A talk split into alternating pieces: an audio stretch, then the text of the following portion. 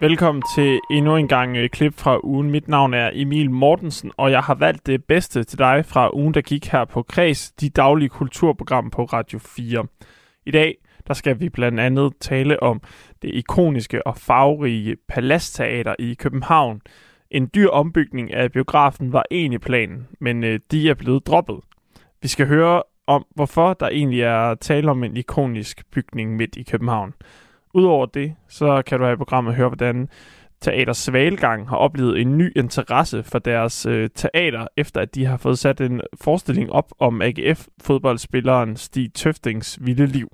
Sidste weekend, der var jeg selv i teateret sammen med en AGF-fan. Kan du huske præcis, hvornår du øh, var, sidst var i teateret?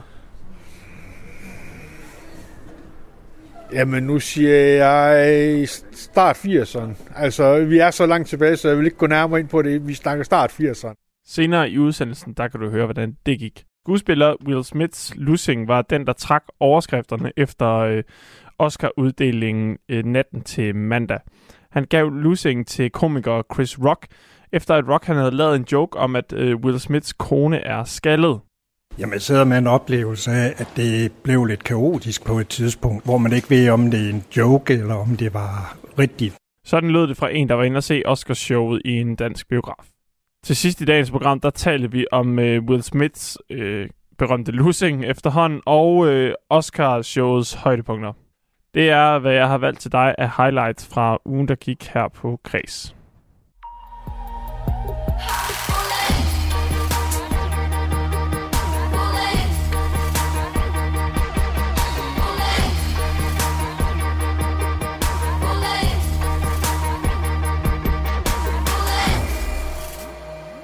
Nu til indslaget om den ikoniske paladsbygning fra i onsdags. Planerne for den ambitiøse ombygning af det nye paladsteater i København med en pris på 1 milliard er blevet droppet. Det gør det i dag, og det gør det efter kritik af byggeriet. Og det er min første gæst her i Græse Glad for, for det er en historisk bygning, og vi skal som det første her i Græs dykke ned i, hvilken betydning teateret og som huser en biograf egentlig har. Formand for Arkitektforeningen og ejer af Svendborg Architects. Velkommen til, Johnny Svendborg. Tak skal du have. Prøv lige at starte med at beskrive øh, den her biografbygning. Hvordan ser den ud? Ja, det er jo et ret fantastisk øh, bygningsværk. Og det, som også øh, er markant ved den her, det er i virkeligheden den måde, den er udsmykket på. Fordi man kan sige, at at det, som folk øh, lægger mærke til, og det, som er helt særligt ved den, det er måske i høj grad den måde, at billedkunsten er integreret, og integreret så markant og så visuelt og også udadtil. Så jeg vil næsten sige, at det vigtigste i forhold til byen og i forhold til den genkendelighed og det, at man holder sig meget af den, det er faktisk den øh, billedkunst, som findes på ydersiden af, af bygningen. Hvad er det for noget billedkunst? For når jeg tænker på øh, Palastteateret, så tænker jeg på en stor lyserød lavkage. Ja, men det, det er også meget godt set på en måde. Og jeg synes, nu lagde du op til, at I også skal tale om superhelte og, og så videre. Jeg, jeg tror altså, der er nogen, der har været rigtig modige dengang i, i 80'erne der, hvor de tillod øh, Paul Gernes, billedkunstneren Paul Gernes, at udsmykke bygningen som, som den her, som du kalder for en lavkage. Og det, og det er det, der gør, at den markerer sig helt anderledes i bybilledet. Det er derfor, folk genkender stedet og siger, nu er vi lad os mødes her, eller nu er vi ikke ligesom hvor som helst. Det er et særligt sted i, i København. Ja, og udover fuld af farver, så har den også øh, store søjler, som jeg har set Instagrammer lade sig blive øh, fotograferet foran. Fordi, som du også siger, det er et ret specielt øh, teater, som jo huser en biograf. Altså, det ser helt anderledes ud end øh, glas- og stål- og betonbygninger, der ellers er at finde i, i København. Øh, det er egentlig Bjarke Engels Groups tegninger af byggeriet, som er blevet afvist i dag, eller hvad så ikke bliver til noget. Og hvis man kigger på de tegninger, så viser de sådan en, en meget moderne biograf, som på den ene side også øh, både opfylder tidens krav til en biograf, men også hvor biografen skulle placeres under jorden, og så resten af bygningen skulle egentlig bestå af kontorbygninger. Mm. Men øh, det var ikke det, københavnerne vil have. De vil beholde Paladsbiografen, både i ikoniske farver og også øh, arkitektoniske udstråling. For eksempel så skrev øh, den statslige rådgiver i kunstriske spørgsmål, de hedder Akademirådet, i øh, 2020 et åbent brev til Københavns Kommune, hvor de bad om at få stoppet planerne af det her nye byggeri, eller ombygningen af biografen. Mm. Og blandt andet derfor så har ejeren af bygningen, og det er Nordisk Filmbiografer, nu i dag valgt at droppe planerne, og i stedet starte helt forfra. Jeg kunne godt tænke mig at høre dig. Øh, hvad er det ved lige præcis den her bygning, der gør, at folk har en holdning til den, som er så markant, Johnny Svendborg? Jamen, jeg, jeg tror, det er lidt det, vi er inde på før, at det, den er ligesom et, øh, et våget stykke bygningskunst. Det, den er ligesom det skøre sted i byen. Øh, vi kender det fra øh, Pompidou-centret i Paris, som minder en lille smule om den måde at være ekspressiv og, og tåre noget. Øh, vi kender det også helt historisk fra, fra Rundetårn eller Frelser Kirke Snodetårn her i København. Altså de her ting, altså også Arne Jacobsens øh, SAS Hotel sådan set, der er, der, er, der, har, der er et vist mod i at gøre det her, og det vækker genklang og minder hos mange, at, at man kan simpelthen, øh, han har et forhold til det her farverige øh, flødeskumspalads, som du kalder det for. Ja, og man øh, har et forhold til det, og måske har man også vendet sig til det og accepteret det hen over årene, fordi det var meget, meget våget, da det kom frem i første Netop. omgang. Paladsteateret, det øh, slog dørene op for gæster for første gang i 1912. Der så det ikke ud, som det gør nu. Bygningen, det levede et, øh, en stille tilværelse frem til 1989, øh, hvor bygningens udseende så begyndte at vække stor debat, og det gjorde den efter, at øh, den danske kunstner Paul Gernes, som du også lige fortalte om før, blev sat til at udsmykke bygningen, og resultatet er altså de her, en bygning med lyse pastelfarver, og det delte vandene på det tidspunkt. Som arkitekt og formand for Arkitektforeningen, hvorfor deler farver og den her meget vulmiøse bygning vandene så meget, Johnny Svendborg? Jeg, tæ- jeg tænker, at, at, at vågemodet, ikke? at det, at man tør øh, lave markant og, og særlig arkitektur, og også øh, bruge billedkunsten til det, det, det er ret specielt. Og det er specielt at gøre det så ekspressivt i en by. Men det er også det, som gør, at det øh, markeres som noget andet. Og det, som vi ser en tendens til, det er, at man i højere grad øh, videre bearbejder og bygger videre på kulturarven, at man forstår øh, Øh, det særlige og udvikler mere af det, som har identitet, og mindre af det, som er ligegyldigt. Og det er, jo, det er jo det, vi også er glade for i dag. Vi synes, det er et klogt valg, at man bruger lidt øh, krudt på at istandsætte og bygge videre på kvaliteter, udvikle nye, men ikke fjerne de eksisterende kvaliteter. Det er både et klogt valg, i forhold til vores kulturarv, i forhold til hvordan folk opfatter det. Det kan simpelthen mærkes. Det, det er det mærkbare i forhold til det målbare. Men det er også klogt faktisk i forhold til CO2 og klima osv. Det er relativt CO2-tungt at, øh, at rive bygninger ned. Og det var jo altså også det, Akademirådet råbte højt om i, i sommeren 2020, at man så ikke skulle rive øh, Paladsbiografen, eller Paladsteateret, som det hedder, som huser en biograf i øh, Indre København, ned. Og det har man altså også besluttet sig for ikke at gøre nu. Men indtil i dag, der overvejede man at rive bygningen ned, for så lagde Bjarkel Engels Group bygge en helt ny biograf under jorden med kontorbygninger på toppen.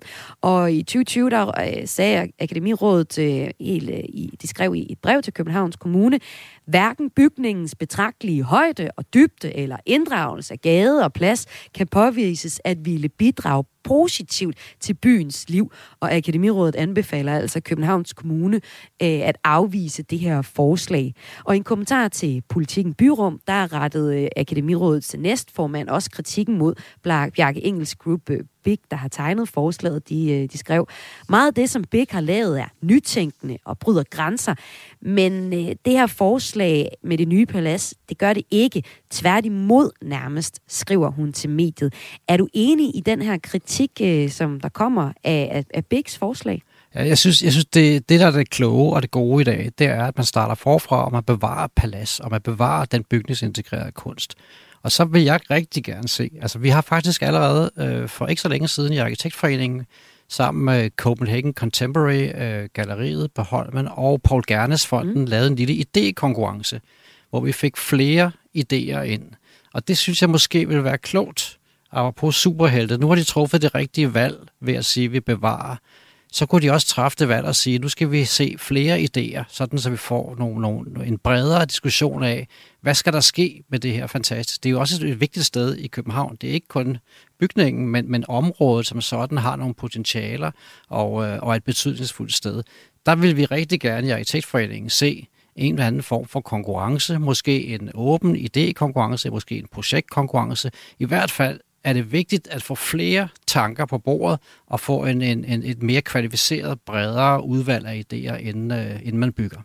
Jeg prøver lige at beskrive øh, kunsthallen Copenhagen Contemporary, som du også nævner her. Jeg sammen med Gernesfonden har jo egentlig allerede lavet en Præcis. åben konkurrence med en nytænkning af biografbygning. Det er også en lyserød størrelse, øh, som øh, man, man ja, minder lidt, eller puderfarvet vil nogen kalde den, som er sådan lidt en, øh, en reference til Forum øh, Romanum med, med biografer og nattog under jorden.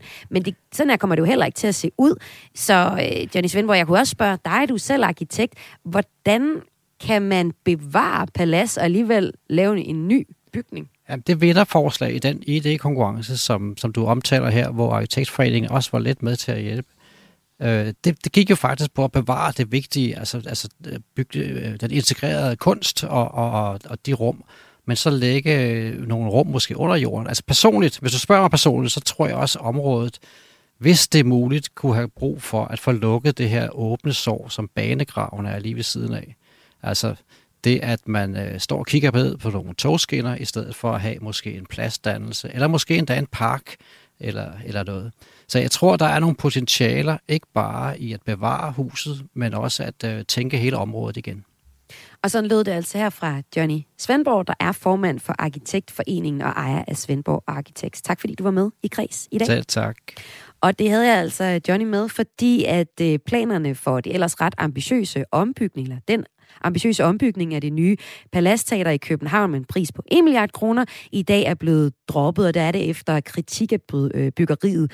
Og øh, det er øh, nordisk filmbiografer, der arbejder, ejer Palas, og de skriver i dag i en pressemeddelelse, Palas er en historisk biograf. Det er en af Danmarks største og ældste biografer, og har gennem mere end 100 år dannet rammen om store filmoplevelser.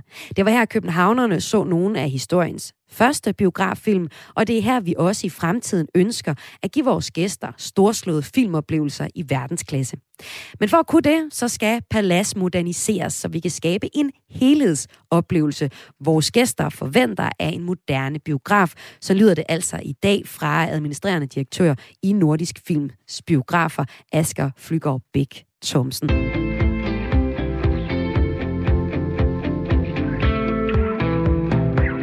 Mit navn er Emil Mortensen, og du lytter til klip fra ugen. Programmet, hvor jeg har samlet det bedste fra ugen, der gik i Radio 4's daglige kulturprogram Kreds. I mandagens program, der kunne du høre, hvordan at, øh, jeg havde været i teateret sammen med en AGF-fan, der ikke just plejer at få kulturoplevelser på de skrå brædder. Teater Svalegangen i Aarhus her i weekenden havde premiere på stykket No Regrets, der handler om tidligere fodboldspiller Stig Tøftings liv, om ham hans mange op- og nedture. Det er et stykke, der formår at lokke et andet publikum i teateret, end dem, der plejer at komme, fortæller pressechef på teateret Jens Hylgaard. Vi har rigtig mange nye mennesker øh, i teateret. Øhm, vi har solgt øh, ret få billetter til vores, øh, altså som abonnementsbilletter, som er til sådan, det segment, vi kalder for vores sådan loyale segment. Men ved den her forestilling, der har vi solgt rigtig mange løssalgsbilletter. Det gør vi også normalt, men vi har solgt mange flere den her gang. Og hvem det så er, de her billetter er blevet solgt til, jamen det skal vi prøve at blive lidt klogere på. Vores reporter Emil Mortensen, han har været i teateret med den trofaste AGF-fan, som man nok kunne forestille sig, der var en del af til netop den her forestilling. Og AGF-fanen, han hedder Kim Pedersen. Han har fulgt Tøffe, som Stig Tøfting også kaldes, siden debuten for AGF i 1989. Og udover at være stor fan af AGF, så har han også en pølsevogn, hvor Stig Tøfting selv kommer og spiser fra tid til anden. Men det er mange, mange, mange år siden, at Kim sidst har været i teateret. Og øh, når han nu skulle i teateret, og endda også at se en AGF-forestilling, så havde han naturligvis en helt særlig AGF-trøje på, fortæller han her. Øh, legendetrøjen for i år, der jo er til Tøfting, så det er den, vi har taget på i, år, i dagens anledning. Jamen normalt så er der et uh, rødt logo foran, hvor der står så der står så Tøfting. Så står der hans navn på, og hvor mange kampe han har spillet på. Og om bagved, så er der broderet ind. Øh... Og lige løft op en gang her. Og der står også uh, Tøfting og, uh, og nummer 9, kan jeg se. Ja, og så står der vævet ind hernede i bunden, no regrets. Altså, det er, der er detaljer for den her, på den her trøje. Jeg tænkte, det er jo den, der skal på i dag. Der er ikke noget at komme efter. Nu skal vi jo uh, til at ind på teateret lige om lidt. Ja. Og du har fortalt, at uh, du ikke har været i teateret i meget, meget lang tid. Kan du huske præcis, hvornår du uh, var, sidst var i teateret? Jamen, nu siger jeg start 80'erne. Altså, vi er så langt tilbage, så jeg vil ikke gå nærmere ind på det. Vi snakker start 80'erne. Så, så det er længe før Berlinmurens fald. Det, det må vi nok se i øjnene, ja. Hvordan kan det være, at du ikke har været i, i teateret i alle de år? Jamen, det har nok ikke passet ind. Øh, det er, jo, det er jo nok det der med, at man skal, man skal beslutte sig for i god tid, og, og det ene og det andet ikke. Og der har det passet bedre med, hvis man er i biografen. Det kan man jo ikke bare gå ind i biografen og, eller i morgen eller sådan noget. Det kan du altså ikke ligesom i teater, øh, som, som jeg umiddelbart har, har det. Altså det er jo nogle programmer, der er lagt, jeg ved ikke, hvor lang tid frem i tiden, ikke? Kan man øh, kan ligesom forstå på det hele. Det der med, der kom lige det her, skal ikke gå ind og se det? Jamen, billetterne er jo væk, ikke? Altså, Tror du, du havde givet det til med i teateret i dag, hvis det ikke handlede om Stig Tøfting? Nej, det havde jeg nok ikke. Det, det, lad os nu være ærlige. Det, det, det, det er også noget om, hvad det handler om. Øh, men var der kommet nogen og sagt, var du med ned i Porsche Teater og se Hamlet eller noget? Jamen, hvor, hvorfor ikke prøve det også? Altså, men, men der skulle nok så noget til. Øh, noget af det, de hvad kalder man de gamle klassikere, eller, eller sådan noget. Øh, det kunne også være, jeg kunne forstå over gasværk for nogle år siden, var der noget med Simon Spies, og der har været nogle gasolins hvad hedder det, øh, koncertteater, eller teaterkoncerter eller sådan noget. Ikke? Det kunne jeg måske også godt øh, finde på at gå ind og se. Og hvad er det så lige ved, hvis de er tøfting, der, der gør, at det, det kan trække dig i, i teateret? Øh, jamen, det kræver ikke det store til, altså kender folk de tøfting og ved han, hvem han er, så er det jo den person, han er. Øh, også det, han har været i, i, i AGF. Skal vi øh, gå ind og se på det inde i teateret? Ja, lad os gøre det. Jeg tror, vi skal over og øh, lægge vores jakker herovre et sted. Eller ja. du skal... Hænger man jakken, eller tager man med, eller hvad gør man? ja, det er jo lige det. altså, jeg ved jo, i biografen tager man bare jakken med ind, men hænger man jakken i garderoben helt, så har man den med ind. Ja, jeg kan afsløre, at Kim Pedersen endte med at hænge jakken i garderoben, men jeg er sikker på, at han også godt kunne have taget den med ind, hvis han helst ville det. Kim Pedersen er en af dem, vi har sendt ind i teatret for at se teaterstykket No Regrets om fodboldspilleren Stig Tøfting. Et teaterstykke, der havde premiere her i weekenden. Og øh, imens han og vores reporter Emil Mortensen ventede i teaterforjen på at komme ind, så fortalte Kim, hvordan ja, han føler sig egentlig ret øh, fremmed i teateret. Der er meget hyggeligt, men, men det er ikke det er ikke sådan en helt vandt omgivelse, vel, øh, for mig. Øh, det er jo mere, øh, når der kommer en biograf, hvor der er lidt mere larm, eller, eller hvor jeg nu kommer på værtshus, eller hvor jeg nu plejer at komme de steder, der, der, der men der er super hyggeligt herinde, men, men jeg vil ikke ligefrem sige, at jeg er som fisk i et vand her. Hvor mange år er det, du er, du er kommet på Aarhus Stadion nu? Åh, det er, jeg startede det i 84-85, det er der tilbage, vi er. Så det, det bliver jo til nogen, hvad bliver det, 30 års penge eller noget, ikke? Ja, noget den dur. Og, og når du nu har kommet så mange år på stadion, hvis vi lige altså, kigger rundt her på, på klientellet, hvordan, øh, mellem os, hvordan vil du sammenligne dem, der er på, øh, du sidder sammen med på stadion, og så dem, der er herinde i dag? Nu, nu står jeg jo typisk i stemningsafsnittet, og, og lige når jeg sådan kigger omkring, jeg er ikke, øh, jeg er ikke mange af de ansigter, jeg kan genkende derovre fra. Det, det skal jeg nok være ærlig at sige. Det, det er det ikke. Altså, men altså, man skal da ikke fornægte sig. Det kan da være, at en af dem har et romerlys med ind, så vi kan skyde af under forestillingen. Det kunne, det kunne også være noget. Det vil være meget passende på en eller anden måde. Det, det, det vil være, det vil blive legendarisk, kan man sige det, ikke? Uh, men, men, men jeg tvivler på, at de, de ligner ikke typen, der har romerlys med. Er der nogle øh, scener, du særligt glæder dig til at se i dag? Nej, ikke. Øh, jeg, går ind med, jeg synes, jeg går ind med et åbent sind, og så må jeg se, hvad, hvad, hvad, der, hvad der kommer, og hvordan de har, har fortolket det, fordi der er jo, man kan jo ikke komme udenom, der, der er jo sket ting og sager i mandens liv, ikke? Øh, både gode og, og, og knap så fede ting for ham, ikke? Øh, det er jo velbeskrevet. Så hvordan de har håndteret det, det, det bliver spændende at se.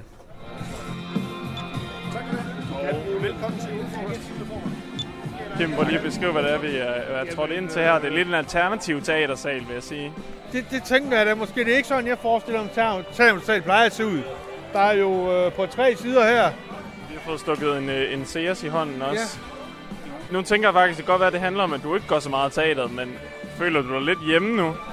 Jamen, øh, det her, hvis det er sådan et teater er, så kan man da altid komme, ikke? Altså, der er der musik på, og, og der er lidt gang i den, ikke? Øh, det, det er jeg forestiller om teater, så er det sådan noget, du ser fra det kongelige teater, så sidder de oppe i kongelosen, og det, det er helt stift, det er det her ikke.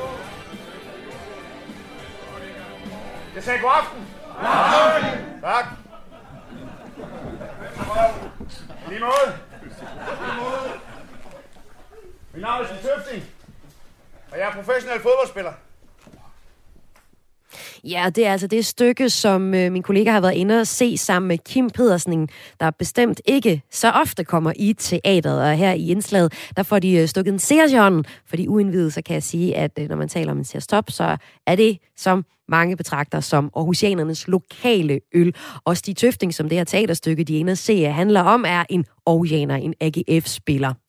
Efter forestillingen, så skal vi på øh, værtshuset Søren Brun, eller vi skal desværre ikke, men det skal Kim Pedersen og min kollega Emil Holm. Det er kendt for at være et stamsted for AGF-fans, og vi skal derhen for at høre, hvordan det så var for Kim at gå i teateret for første gang siden øh, starten af 1980'erne. Vi øh, fulgte hans tur på Teater Svalegang, fordi de oplever, at stykket No Regrets om Stig Tøftings liv trækker folk i teater, som ikke plejer at komme der. Ligesom øh, AGF-fan Kim Pedersen har vi øh, fuld i teateret, så er det heller ikke et sted til Sig Tøfting selv er kommet meget. Han fortæller til os her på Kreds, at øh, hans forhold til teateret er meget begrænset, udover en julekabaret, han så i december. Den forestilling, jeg så der, den der julekabaret, jamen det var den første forestilling, øh, øh, jeg har set, siden jeg gik i folkeskolen, hvor jeg faktisk også var her i Svalegangen. Teaterstykket No Regrets er baseret på bogen af samme navn om Stig Tøftings liv. Bogen udkom i 2005 og beskriver et barsk liv, hvor den aarhusianske arbejderdreng blandt andet oplevede som 13-årig, at hans far dræbte hans mor og derefter slog sig selv ihjel. Sidenhen så fulgte en fængselsdom for vold og en tragisk episode med sønnen Jon, der kun blev en måned gammel. På et sportsligt plan er Stig Tøfting kendt som en hård og kontant midtbanespiller med tilnavnet Plæneklipperen. Han spillede i AGF af tre omgange i sin karriere og øh, nåede 41 kampe for det danske landshold. Da Stig Tøfting i sin tid blev kontaktet af teaterinstruktør Morten Lundgaard, havde han svært ved at se, hvordan bogen skulle blive til et teaterstykke, fortæller han her. Det er rigtig svært at lave øh, en bog til en teaterforestilling en til en. Men, øh, men efter jeg har snakket med Morten et par gange, så var der ikke nogen tvivl om, at, øh, at det kunne vi godt kigge på. Og så skulle jeg jo have Lars Sten med, som har skrevet bogen, for ligesom at... Ham har jeg altid brugt i alle mulige forskellige henseender til, øh, til, som sparringspartner til, til alt muligt. Så, så Lars var selvfølgelig helt naturligt med ind over der, da han også har skrevet bogen. Og, og da han også synes det var en god idé, så har der ikke været nogen betænkning, øh, betænkeligheder fra, fra vores side overhovedet. Øh, tværtimod øh, ved vi også godt, at der at man skal have sine kunstneriske friheder for at kunne lave øh, en teaterforestilling, men den skal bare være så tro mod bogen som overhovedet muligt, at nu er en teaterforestilling over bogen, og folk ikke skal gå ud fra teaterforestillingen og med en helt anden fornemmelse, end hvis de har læst bogen. Så, så det skulle meget gerne ramme hinanden, og det gør det. Selvfølgelig er der nogle replikker, man er nødt til, at man laver lidt om, og der skal være noget humor ind i også. Allerede da Stig Tøftingens historie blev lavet til en bog, synes han, at det var effektfuldt at se sit liv på skrift. Vi spurgte her på Kreds også Stig Tøfting om, om der var tvivl om, hvordan det ville være at se sit liv på de skrå brædder, efter han havde set udvalgte scener. Det, jeg har set indtil nu, der er ikke noget der, der, der, der enten får mine følelser et sted hen, enten at det bliver med et smil på, på læben, øh, når, når jeg ser de her ting. Men, men det er klart, det er, ikke, det er ikke en ny historie for mig. Jeg mistede mine forældre i 83. Det, vil sige, det er nogle år tilbage, det kan vi godt blive enige om. Men at se det opført som en teaterforestilling, der er jeg jo på bare bund, og kan jo ikke sige, hvordan det er, jeg, jeg, hvilke følelser, der kommer op i mig, men, men der, der er der ingen tvivl om, at det, der helt sikkert et eller andet sted bliver berørt over og skal se det igen. Det er jo klart, det er jo en, det er jo en, en, en tragisk historie og en, og, en, og en sørgelig ting. Om lidt, Kreds, skal du høre, hvordan det var at være i teateret for AGF-fan Kim Pedersen for første gang siden 80'erne. Den to, snak tog vi med ham på værtshuset Søren Brun, hvor Kim plejede at varme op, inden han uh, tager på øh, stadion og ser AGF's kampe. Stig Tøfting er tidligere medejer af værtshuset i Aarhus, hvor hans uh, fodboldtrøjer også hænger. Han forklarede, hvordan uh, man går på Søren Brun på den rigtige måde her jeg kan bare sige til dig, jeg sidder aldrig i barn, så det er i hvert fald ikke der, du skal sætte dig, hvis du skal sidde på min plads. Jeg sidder over under trøjerne, tror jeg faktisk. Det der, så kan man sidde, både holde øje med, øh, hvem der kommer ind, og hvem der går ud, og man kan kigge over på et par skærme der, der plejer at vise lidt fodbold og så videre. Så det er en god plads, og så hvad du skal drikke, jamen der skal du selvfølgelig drikke en, en CS Top. Øh, det kan næsten ikke være anderledes. Således oplyst besøgte vores reporter Emil Mortensen og AGF-fan Kim Pedersen værtshuset Søren Brun for at tale om teateroplevelsen. Kan jeg bede om øh, to sæders top? Ja, tak. Nu har vi øh, helt i Tøftings ånd sat os. Øh, ja, Kim, du sidder faktisk lige ind under øh, Stig Tøfting trøjen her, der er hængt op på væggen her på Søren Broen. Og vi har sat os med øh, to gange CS Top. Skal vi skåle en gang? Skål! Skål. Men øh, stemningen den er så høj herinde, så at, øh, ja, vi skal høre klassikere. Så jeg tror, at vi øh, skal udenfor en gang for lige at få, øh, få din, øh, din evaluering af, af teateroplevelsen med, Kim. Hvordan var din oplevelse? Det var, det var fint. Det kunne jeg godt finde på at gøre igen. Øh, det var ikke helt så stift, som jeg havde forestillet mig. Øh, teater kunne være i hvert fald. Det er muligvis også noget med, med forestillingens, altså emnet og, og, og, og det, det, det handlede om at gøre, tænker jeg. Men, men det var en god oplevelse. Hvordan synes du, det var anderledes end at, øh, for eksempel at gå i biografen? Jamen, jeg synes, har man mere med. Øh, biografen, der sidder du bare nærmest og tager imod. Altså, tager, tager imod. Øh, det er jo ikke sådan, at vi var en del af forestillingen, men, men du følte, du var med, om du vil. Det føles mere, som om jeg var med i det, end, end, end som når du er i biografen. Er der nogle, øh, nogle scener, nogle øjeblikke, du, du husker fra den forestilling, vi har set, hvor du tænkte, at det gjorde særligt indtryk på dig? Øh, det var stærkt, da han øh, er inde og vinde med hans øh, søns død. Og det der. Og det var jo også... Man, når man kender historien, ved man, hvad der er på vej, og der, det, det var stærkt. Det, det, øh, det gjorde indtryk. Øh, også, altså, det gjorde bare stærkt indtryk. Altså, hvad er det, hvis det er Tøfting, der ligesom øh, gør, at han er, jeg skulle til at sige, tiltrækkende for dig? Eller sådan, at det, du synes, det er noget, der du gerne vil bruge din tid på? Øh, jamen, det er jo... Stig er den person, han er. Øh, hvad du ser, er det, du får. Der, der, der, der er ikke nogen filter på. Der er ikke noget... Øh, han er, som han er. Øh, og så har han haft et et interessant liv. Øh, både med nogle voldsomme opture og også nogle, øh, ikke voldsomme opture, men med voldsomme nedture og nogle opture også. Man kan sige, at han er, ikke, han er jo en AGF'er for os. Øh, han har jo også fået en legendetrøje, og der bliver holdt legendedag for ham nu her. Men, men der er jo spillere, der har været længere tid i klubben, hvad der betyder, der ikke har den samme status. Og det er, fordi Stig er den person, han er. Hvad, hvad tror du, der kunne få dig til at øh, ville gå i teateret en anden gang så? Altså, nu var det jo et, øh, en person og, og omhandle noget, der, der havde min interesse.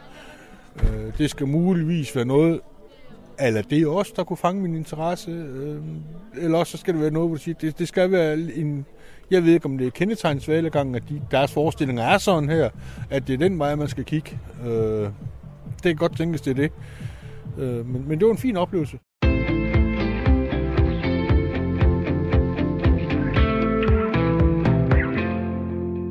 Du hører klip fra ugen med highlights fra den seneste uge i Radio 4's daglige kulturprogram Kreds. Natten til mandag, der løb det store Oscarshow af stablen, og øh, Will Smiths losing til øh, Chris Rock, det var det helt store emne bagefter.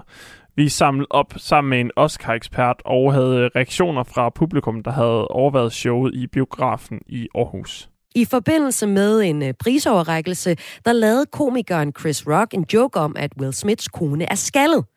Det fik Will Smith til at gå op på scenen midt i showet og give Chris Rock en syngende losing. En rigtig, rigtig Hollywood-losing. Og øh, den her losing, den har skabt en hed debat. For kan man give en anden mand en losing for åben skærm, og samtidig fortsat være en del af showet?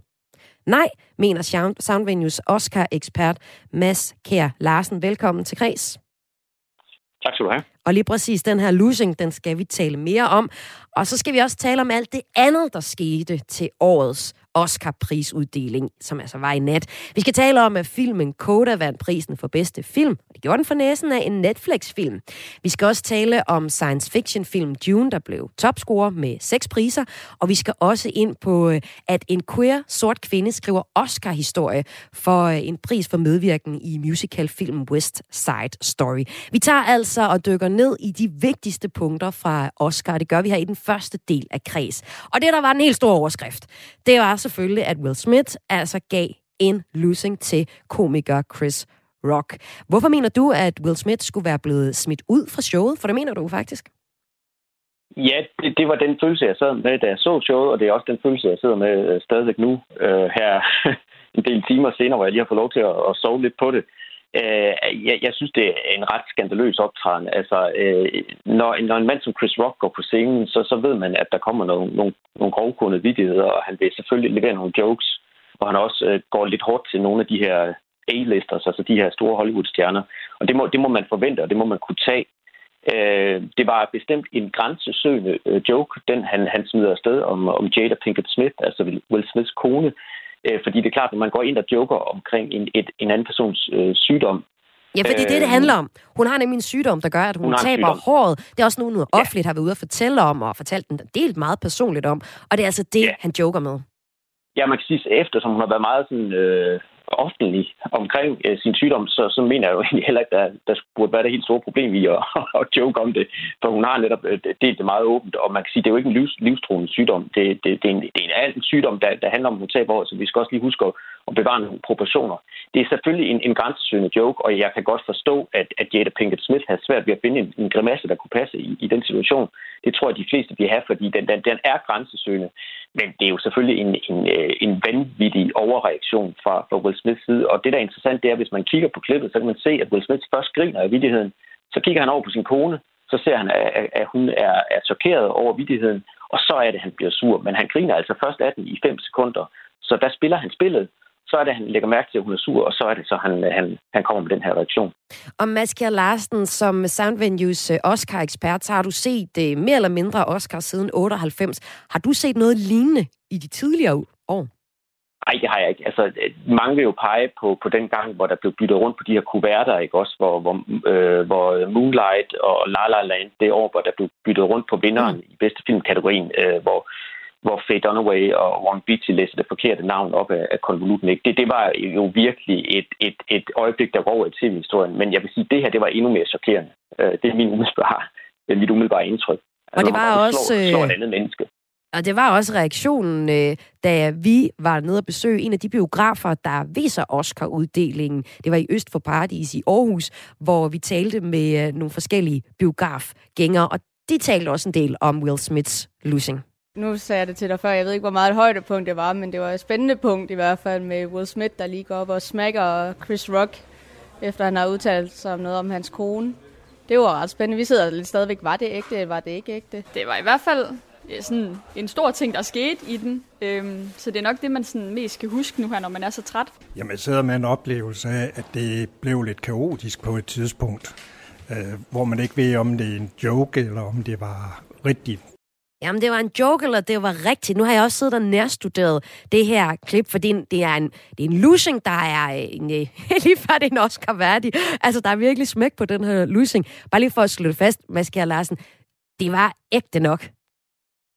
Ja, det er jo, det er jo, det er jo, øh, det var det, og det, det tror jeg også, man, man må jo tage uh, Will Smiths sejrstale. Han holder jo en sejrstale cirka 20 minutter efter, hvor han vinder sin Oscar for bedste mand i hovedroller. Der, der, der går han lidt som katten om den varme grød om, om, om øh, det, der, i forhold til det, der lige er sket, men han, han siger jo undskyld til akademiet, han siger undskyld til sin mednominerede, og tårne strømmer ned af kinderne på ham, mens han holder den her meget lange tale. Den vil jo også gå over i, i, i Oscar-historien som en af de længste uh, takketaler, vi har set, fordi der er jo ikke nogen, der turde afbryde ham i det øjeblik der.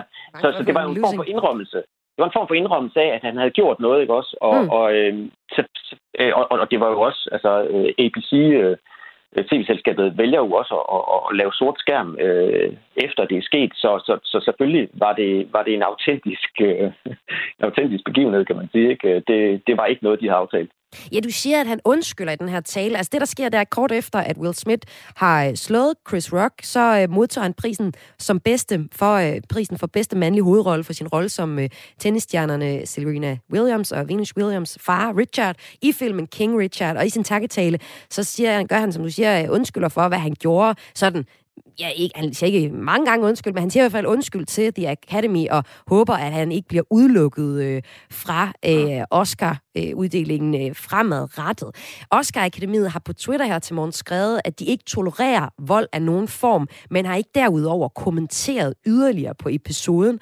Forventer du, at de kommer til at reagere yderligere på losingen? Altså, jeg har set reaktioner på, der siger, at han burde få trukket sin... Øh, sin øh, Oscar-statuette tilbage efter det, han gjorde. Jeg tror der kommer mere fra deres side af? jeg tror, der kommer mere, fordi øh, at der, der vil komme nogle voldsomme reaktioner i løbet af dagen, og der er allerede mange voldsomme reaktioner, og øh, jeg, jeg mener ikke, man, man, kan, man kan jo ikke leve med, at, at, øh, at en af shows øh, største stjerner på aftenen går, går ud og, og slår øh, en, en, en anden deltager. Altså, det, det, er jo, det er jo helt uhørt. Øh, så ja, jeg tror, at de vil blive nødt til at reagere på en eller anden måde. Og det, det man kan sige, det er, hvilke muligheder har de så? Altså, ifølge regelsættet kan man ikke, du, du kan ikke tilbagetrække en Oscar. Altså, hvis du har vundet en Oscar, så har du vundet en Oscar. Længere er den ikke. Der står ikke noget i regelsættet om, at du kan trække en Oscar tilbage. Det, de kan gøre, det er, at de kan smide ham ud af akademiet. Altså, de kan fratage ham hans øh, medlemskab, mm. og så kan de jo så sige, så er du ikke velkommen mere. Altså, du er ikke en del af, af klubben længere. Og det kunne jeg godt forestille mig, at man kunne finde på, eller man kunne føle sig tvunget til at, at komme med en reaktion, der er oppe i det leje. Og det er altså øh, måske, hvis øh, at akademiet skal øhm, lytte til alle, de, alle kritikerne. Hvis jeg kigger lidt på øh, Radio 4's egen Facebook-side, så øh, får øh, Will Smith faktisk opbakning. Der er flere, der skriver, at det er for meget, det han gjorde, men de forstår det også godt. Øh, der er for eksempel en, der skriver, fedt Will forsvarer sin kone og den sygdom, hun har kæmpet med, men måske akademiet skulle finde en grænse for, hvad komikere kan tillade sig over for deres gæster. Mm. Og det skulle ikke være første gang, den såkaldte komiker Chris Rock skulle have langet ud efter Wills kone, og det hører sig ikke til på en festaften, hvor de sidder på forreste række. Fuld mm. respekt for Will Smith. Og det, øh, det er Morten, som han hedder ham, der skriver det her. Det er egentlig meget sigende for det, øh, folk siger. De synes, det er for meget, men de synes, altså, de synes, det er for meget, der bliver slået, men de synes også, at det er for grov, det der bliver sagt. For det er jo rigtigt at Chris Rock har tidligere været ude, for, ude efter Will Smiths øh, kone. Ja, og hvad så? altså, det er jo det, en komiker skal, ikke? Øh, jeg, øh, jeg har ingen forståelse over for, at, at, at folk udtrykker forståelse over for, at man kan gå til vold mod, mod en komiker, der står på verdens største scene. Øh, jeg synes, det er skandaløs øh, adfærd, og, og jeg synes, det vil være helt i orden, hvis, hvis han så er der nogen, der vil sige, så er der nogen, der vil sige uh, Mads, det er bare en lussing. Det er jo ikke noget, der sådan, du ved... Det, det, det, det er fuldstændig ligeglad med. Altså, hvis, hvis det her, det danner præcedens, altså mm. hver gang, at der går, går en komiker på en scene i noget som helst sted i verden, skal, mm. skal, må publikum så bare gå op og, og slå vedkommende ned, hvis mm. de ikke kan lide det, de hører hvis det danner præcedens, så altså, hvor vi så henne... Øh, ej, jeg mener, man, man, man skal sende et meget, meget klart og kraftigt signal om, at det her, det accepterer vi på ingen måde. Og altså, hvad er det for en, øh, en forskning om? Altså, kan, jeg, jeg, jeg synes, det, det, det, det er også udtryk for sådan nogle øh, gammeldags kønsforestillinger om, at, at nu skal en mand op og for, forsvare sin, sin hustrus øh, ære og, og gode navn. Og, altså, hold nu op, det, det, er jo, det, er jo bare, det er bare giftig maskulinitet, ikke også? Det, det er vold, og længere er den sådan set ikke. Øh, og den her debat, som jeg kan høre, at du også er meget optaget af, Mads Kjær Larsen, Soundvenues Oscar-ekspert, den fortsætter vi at tage videre med i, øh, på Radio 4 i programmet Ring til Radio 4, vores øh, daglige debatprogram her på kanalen, der kommer efter om morgenen. Og der tager de altså lige præcis den her debat om. Så den fortsætter i Radio 4's øh, radio, hvor dig, der lytter med, også kan blande dig i debatten i morgen. Det vi taler om her i Kreds i dag på øh, Radio 4, det er, at Will Smith stjal opmærksomheden til filmprisuddelingen Oscar, der foregik i nat. Og med mig har jeg Soundvenues Oscar-ekspert Mads Kjær Larsen, der så med hele natten. Den store overskrift, det var Will Smiths losing, men der var også andre vigtige nedslag i showet, som vi skal prøve at kigge på nu. Den bedste film, den gik til filmen Coda. Det er en film, der handler om teenageren Ruby, der er den eneste i sin familie, som kan høre og agere også tolk for familien, som altså er delvis døve. Samtidig så er hun også sanger, og står pludselig i den situation at skulle vælge mellem at udleve sin drøm eller fortsat bistå den øh, udfordret øh, familieforetagende, altså familien er døve. Koda står for Child of Deaf Adults, altså børn af døve forældre, og øh, det er faktisk en oversættelse af en fransk film. Den vandt, den har faktisk kørt i de danske biografer siden efteråret. Jeg må faktisk bare indrømme, det er ikke en film, jeg har set. Var det overraskende, at den øh, vandt i din optik, øh, Mads Kjær Larsen? Øhm, hvis du har spurgt mig for en måned siden, så har det været en kæmpe overraskelse. Altså, så har det også været, vi har også brugt ordet sensation om det. Men der har været øh, tegn på det de sidste par uger, at den, den havde vundet momentum, og den vil komme stærkt her på opløbsstrækningen. Altså, den har vundet nogle af de vigtige branchepriser, der fører op til Oscar-uddelingen. Øh, så så det, det, det, er jo, det er jo sådan noget, man lægger mærke til, når man, øh, når man følger spillet. Mm. Det er, hvad er det for nogle forløberpriser, de, de vinder på, på deres vej til Oscar. Og der har, har den vundet nogle vigtige priser, der, der gjorde det tydeligt, at hov, den her lille bitte indie-film, den var altså lige pludselig øh, en, en seriøs kandidat. Og det var jo faktisk også en film, der vandt, kan man sige, for næsen af en Netflix-film. Den film, der hedder The Power of the Dog. Øh, Kodafilm er en uh, Apple-produceret film. Og så har vi altså lige to uh, streamingtjenester, som har været i spil til at vinde en Oscar-pris. Det har de været i spil til før, men det var første gang, det var en streaming-gigant, der vandt en pris. Hvad betyder det for Netflix, at uh, de tabte til uh, Apple med Koda? Jamen, jeg tror, Netflix er meget frustreret over, det, det har lignet en ret sikker Oscar længe. Og problemet er det der med, når man, når man ligger øh, som ligesom den forreste øh, hest i feltet i over flere omgange, ikke også, så, så, så kan man godt køre træt. Altså, man får rigtig meget opmærksomhed, når man ligesom er the frontrunner. Øh, og, og det har, det har taget på, på filmen, ikke også? Fordi på et eller andet tidspunkt, så er der ikke mere goodwill tilbage. Så begynder der at komme dårlige historier om, at folk synes, den er for langtrukken, den er for kunstnerisk, den er, den er ikke underholdende nok. Øh, og så kommer den op med den her øh, helt anderledes sådan hjertevarme, øh, sentimentale lille film, øh, der handler om en familie, med, med, som du jo præsenterede, øh, sådan en, en hjertevarm historie, som, som rigtig mange mennesker vil, vil, vil kunne sidde og tude lidt til og, og have en god fornemmelse ved at se.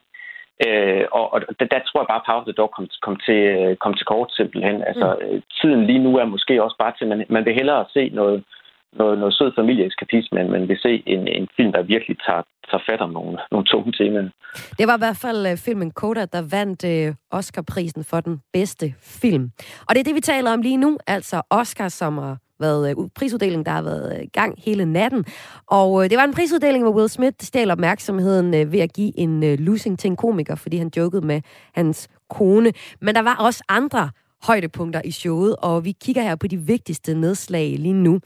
Øhm, fra en film, øh, måske ikke så mange har set, altså Coda, til en film, rigtig mange efterhånden har set herhjemme. Det danske Oscar-håb Flugt.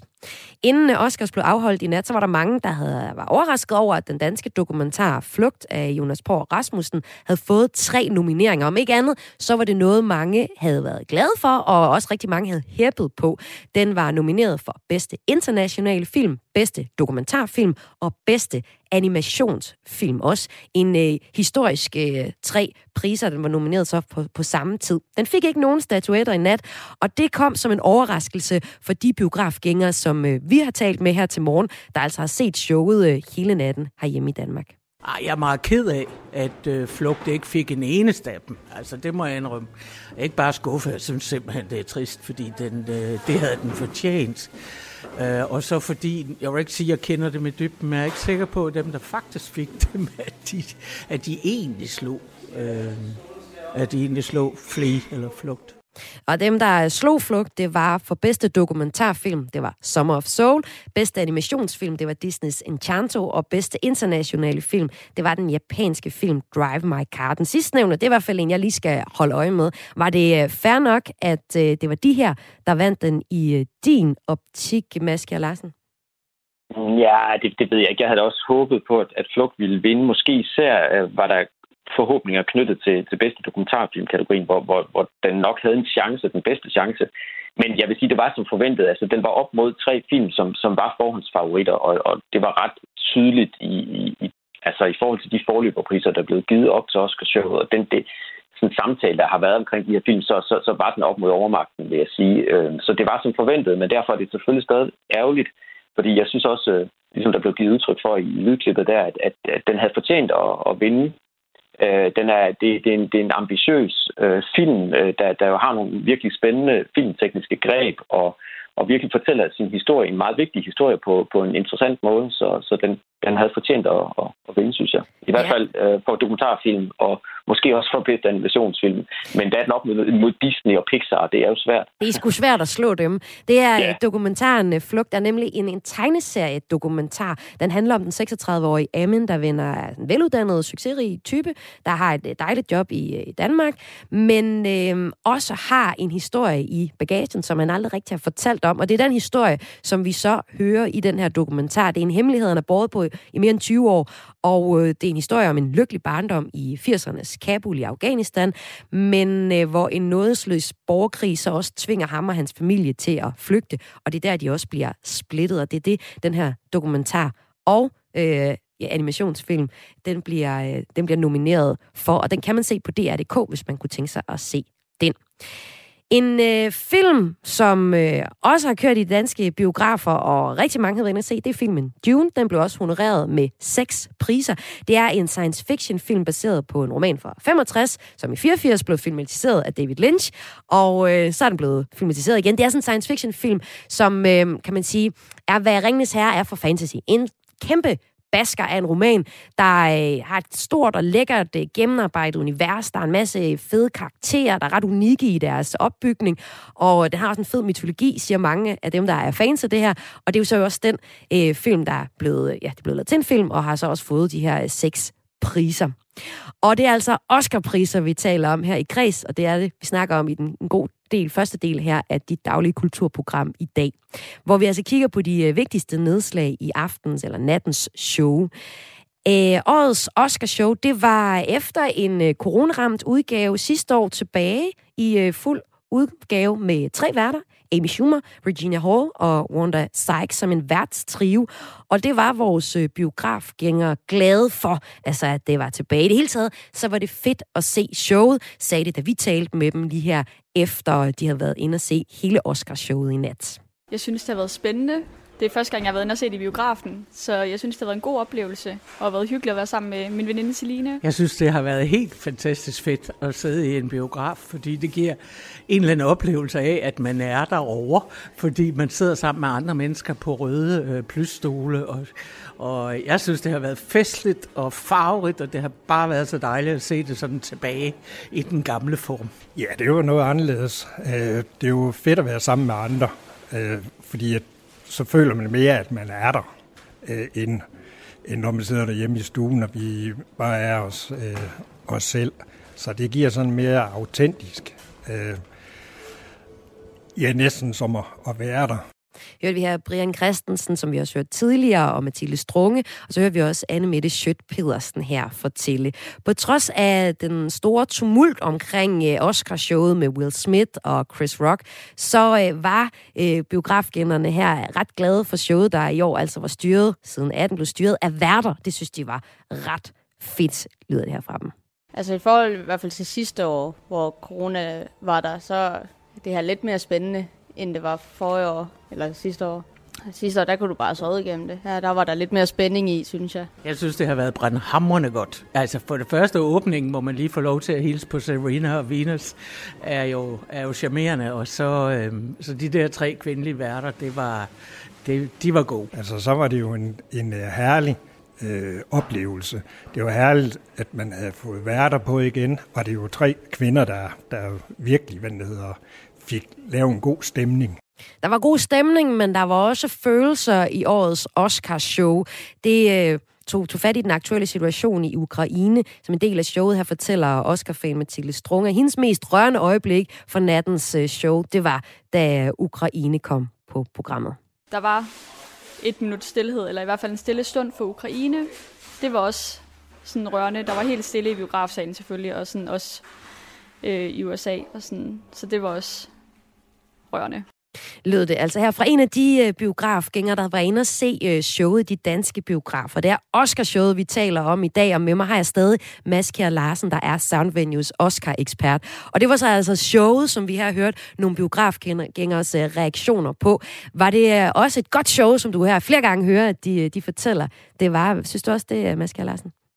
Det var i hvert fald en, en væsentlig forbedring i forhold til, til sidste år, som jo var en meget død affære på grund af, af pandemien. Øhm, det, det, det, det er rigtigt, det klæder showet at have nogle vært, værter tilbage. Ikke? Også, det, der, der har været nogle år uden vært, øh, og, og, og det klædte showet. Jeg ved ikke, om jeg synes, at, at det komiske materiale, de ligesom havde sat sammen, det, det var en specielt høj standard, men, men det var stadigvæk jo, det, det giver showet en retning, og det giver en fornemmelse af, at, at at vi ligesom er, at der er nogen, der tager os igennem, fører os igennem aftenen eller natten. Øh, så, så, så det synes jeg selvfølgelig, man skal, man skal holde, holde fast i. Øh, og der var nogle, nogle genuint øh, gode og sjove øjeblikke. Altså, blandt andet det her, hvor, hvor en af, af de kvindelige værter tager, tager nogle øh, af de mandlige øh, A-listers, altså de store mandlige Hollywood-stjerner, op på scenen, fordi hun, hun gerne lige vil, øh, vil have dem med til en, en, en covid-test for en, for en sikkerheds skyld. Og, og, og, og så kropsvisiterer hun dem også lige og sådan nogle ting. Og, og, og det var jo meget, altså, det, det, særligt det indslag, synes jeg, landede ret godt. Det kunne man også mærke i sagen, at, at, at det gav en god stemning. Ikke? Og det er jo også så... noget, det Oscar har været anklaget for at være hvid og fuld af mænd. Men her var der altså nogle forskellige farvede kvinder på scenen, der også tog pis på nogle af de store mænd, kan jeg forstå. Det må man sige, det må man sige ja. Og nu har vi jo sådan set været ret godt rundt om øh, Oscar-showet med de vigtigste nedslag, hvor Will Smiths øh, losing klart stjal opmærksomheden, og nok det, vi bedst husker showet for. Så var der jo faktisk også en, øh, der blev skrevet Oscar-historie. Det sidste nedslag, vi lige skal nå, det øh, er i forbindelse med øh, musicalfilm West Side Story. Hvordan var det, der blev skrevet Oscar-historie her? Jamen altså, Øh, det var Ariana DeBose, der vandt øh, Oscar for bedste kvindelige birolle for, for West Side Story øh, i rollen som Anita. Øh, og, og for, for rigtig, rigtig mange år siden, øh, for det er vel 61 år siden, der vandt øh, Rita Moreno for, for den samme rolle i den originale øh, filmatisering. Øh, og det, der er, sådan, er lidt specielt ved DeBose, det var, at det gjorde hun også opmærksom øh, på fra scenen, det er, at, at hun er, er, som hun sagde, en, en queer øh, black woman, Øh, og jeg tænker, den, den der kombination af øh, at være kvinde, sort og homoseksuel, den er i hvert fald ikke blevet... Øh, det, det, det er ikke noget, vi har set før fra, fra, fra Oscar-scenen, øh, at, øh, at der, der er en, en, en sort kvindelig homoseksuel skuespiller, der, der modtager en statuette. Så det er selvfølgelig også noget, hun selv gjorde noget ud af, og det, det er også noget, der, der helt sikkert vil, vil blive diskuteret som et af de der øh, øjeblikke, man, man ser tilbage på, på som, som nok et, et, et rørende og, øjeblik, altså hun holdt en, en fin tale. Og det var altså Oscar-showet fra øh, natten, som vi har talt om her i øh, Kreds i dag. Nu var det jo Will Smith, som øh, stjal rimelig meget af showet ved at give en losing til Chris Rock for den joke, han lavede. Og øh, Mads Kjær Larsen, til at starte med, så tager du også øh, stort afstand fra, at han gør det. Så jeg vil lige høre dig til sidst. Du har set showet siden 98. Kommer du også til at se det næste år? Ja, det, det, det, gør jeg, det gør jeg jo nok. Øh, der var lige en overgang, sådan lige i, efter, at, hvor adrenalin bare pumpede lidt rundt i blodet, og, og jeg var stadig sådan lidt ophidset efter showet og tænkte, hvad, hvad fanden er det her for noget? Ikke? Øh, fordi øh, det, det, der provokerer mig lidt, det er, at, at man ikke gør noget altså fra, fra øh, arrangørens side, altså man ikke griber ind og simpelthen altså, beder ham forlade salen i, i en af de der reklamepauser. Det synes jeg havde været en passende reaktion faktisk, at der har været den sanktion. I stedet for så får han stående ovationer fra, fra en sal, mm. der ligesom føler, at de bliver lidt taget som gisler, ikke også? Altså, de, bliver, de bliver nødt til at, at, at bare spille med. Og det, det synes jeg, det synes jeg skulle være lidt, uh, lidt slattent. Det må jeg indrømme. Der, der synes jeg ikke, at arrangørerne var helt uh, vågne. uh, men omvendt kan jeg, godt, jeg kan jo godt forstå impulsen, at man gerne vil, vil prøve at ligesom uh, glatte ud. Uh, men men det, det, det, det går over i historien, det her. Det, det er noget, der vil blive husket i mange år. Uh, det er noget, der vil blive, blive talt om. Men det er også lidt synd for de øvrige vinder, ikke også? Fordi det, der mm. bliver fortalt om, det er Will Smith og Chris Rock-affæren, og så hvem der i øvrigt vandt priserne. Øh, det vil gå lidt i glemmebogen, tror jeg. Ja. Tak skal du i hvert fald have for, at du var med i Kreds i der, dag, Mads Kjær Larsen. Det var slet som er Soundvenues Oscar-ekspert. Også tak til de biografgæster, som vi må tale med, efter de har været inde og øh, se Oscars i nat, som altså var den øh, 94. 20. udgave af Oscar-prisuddelingen. Selv så har Akademiet kun i et tweet reageret på Will Smiths losing til Chris Rock ved at skrive, at de tager afstand for vold, og ellers gerne vil give øh, muligheden til at fejre dem, der ellers har vundet de forskellige priser.